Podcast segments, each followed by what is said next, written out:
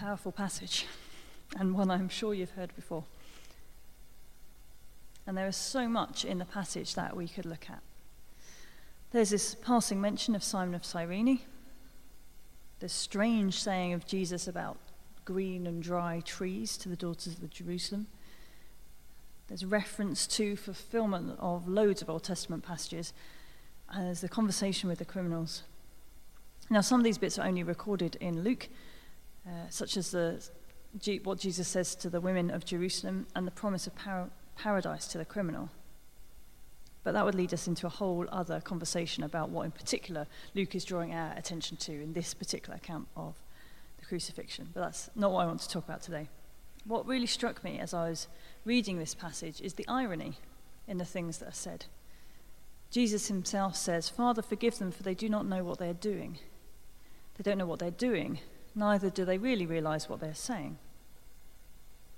There are, I think, four things which are said, written, which are similar to each other, but they're said by different groups of people or individuals.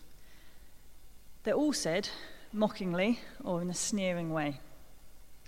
In verse 35, the rulers said, He saved others, let him save himself if he is God's Messiah, the chosen one, or the Christ of God, the chosen one. In verse 36, the soldiers say, If you are the king of the Jews, save yourself. Criminal in verse 39, Aren't you the Messiah? Save yourself and us. And the sign above Jesus' head, which is the fourth one, this is the king of the Jews. In John's Gospel, we're told that Pilate determined the wording of this sign, um, and traditionally it's the criminal charge. They're all on the same sort of theme, all said in jest, as a mock. This passage and the other gospel accounts of the cross, of course, sits at the heart of the Christian faith. We are dealing with the crux of the gospel, literally given that crux is the Latin for cross. The cross is so pivotal to our faith that the, the word for it has come to mean the central issue. And the question is this can this man Jesus hanging on a cross save us or not?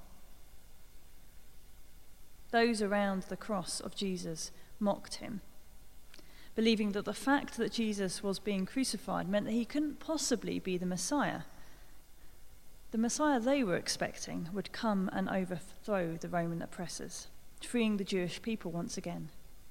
The Messiah they were expecting would not be crucified by the very Romans he was expected to free them from. The chosen one of God would not be left dangling, undignified, beaten, while soldiers gambled for his clothes.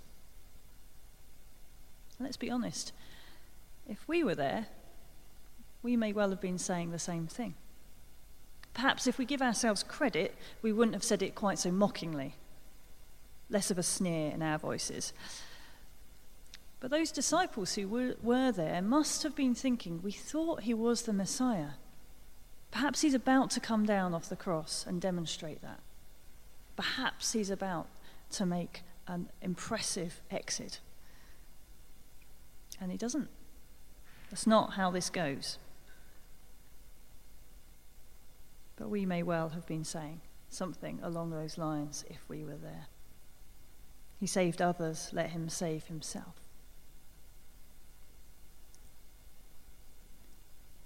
If he is the Messiah, if he is the Christ, if you are the son, uh, if you are the King of the Jews, aren't you the Messiah? These questions. And there's echoes of Jesus' temptation He's heard this if you are before in the wilderness.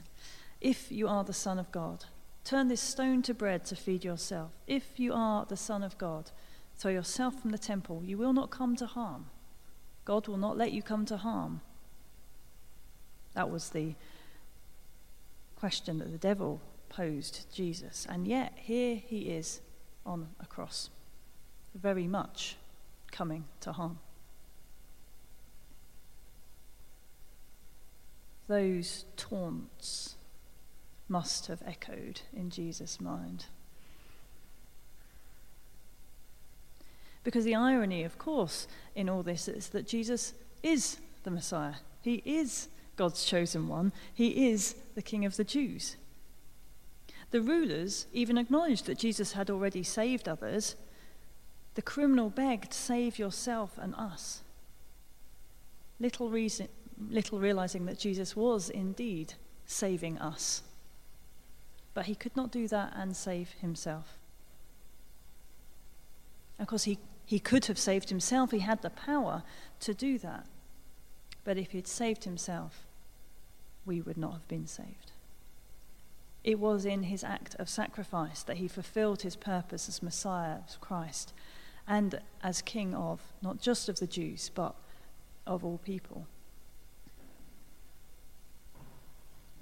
He must have heard and known the irony, and that must have cut deep when he was on that cross.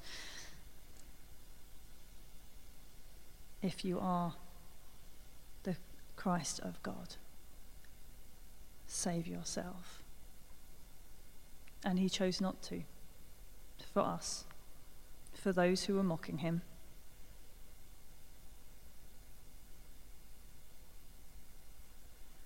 Normally, I would finish a reflection going, here is how we apply this to our lives today. But actually, I thought today the most appropriate response to this is to remind ourselves once again of the sacrifice that Jesus made on the cross on our behalf and to be grateful and thankful for that. I think too often we just go, oh, yeah, Jesus did this thing on the cross, without really sitting with what that meant and what that means. So let's reflect on this passage and just be deeply humble, very grateful that Jesus chose to sacrifice himself rather than coming down off that cross.